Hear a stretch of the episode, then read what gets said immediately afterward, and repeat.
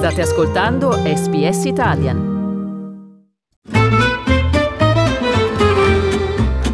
Slow Italian. Fast Learning. Nel 1997 Quentin Wilson, allora uno dei conduttori del programma sui motori della BBC Top Gear, andò a fare un giro di prova con un'auto elettrica. Non ne rimase impressionato.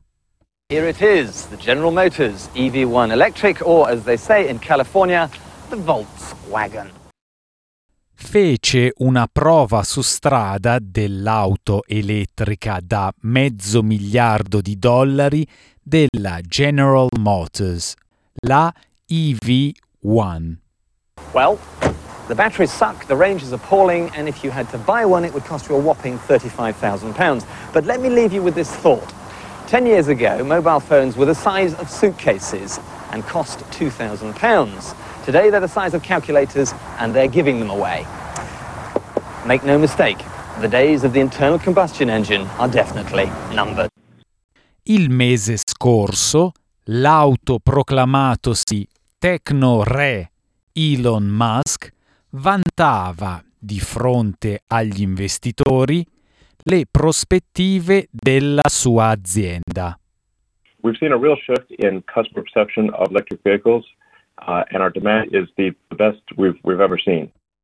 Musk ha dichiarato di aspettarsi che il modello Y, il nuovo modello più economico della Tesla, diventerà l'auto più venduta tra tutte, forse addirittura dall'anno prossimo.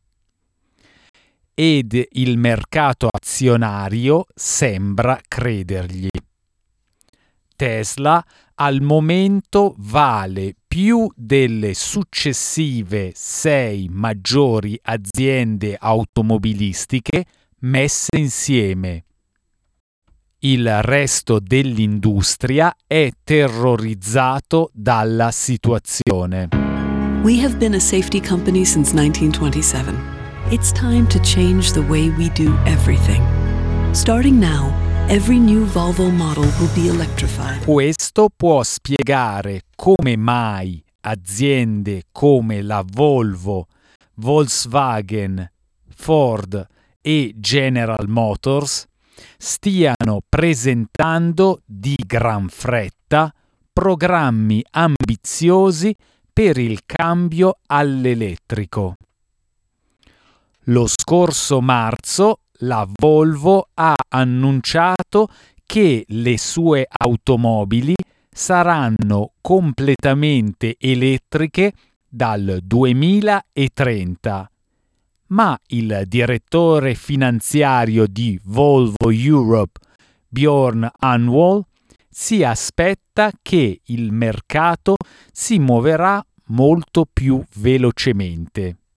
I would guess two thirds of our sales in Europe will be fully electric by 2025. By So, 2025, so, you know, three and a half years' time. Yes. It's going to happen very quickly. I think we're getting into the, the exponential phase of this right now. I motivi per cui la rivoluzione sta avvenendo ora e così in fretta sono di natura tecnologica. La cosa fondamentale è il cuore non pulsante del veicolo, la batteria. Madeline Tyson è una ricercatrice del gruppo di ricerca sulle energie pulite americano RMI. Over the last 10 years, the cost has come down just mind bogglingly quickly. We're already seeing two and three wheelers, whether it's electric bikes, mopeds, or tuk tuks. You know, these things are really competitive. Tyson ritiene che il crollo nei costi continuerà e molto probabilmente renderà i veicoli elettrici l'opzione più economica nei concessionari a partire dal 2025, aiutando così a spingere la crescita dirompente delle vendite. Secondo lei siamo al momento critico prima che le vendite entrino nella fase esponenziale. Ma questa situazione presenta una domanda. Nella fretta di diventare elettrici, rischiamo di perdere qualcosa di speciale? L'odore della benzina, il ruggito di un motore, l'emozione di fare scatenare i pistoni? I fan dei veicoli elettrici sostengono che non perderemo nulla.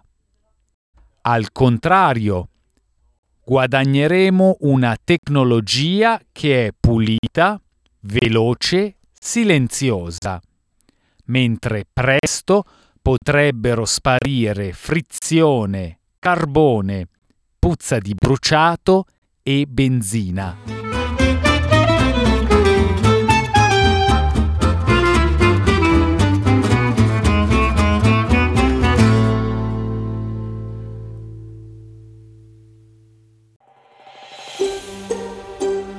Cliccate mi piace, condividete, commentate, seguite SPS Italian su Facebook.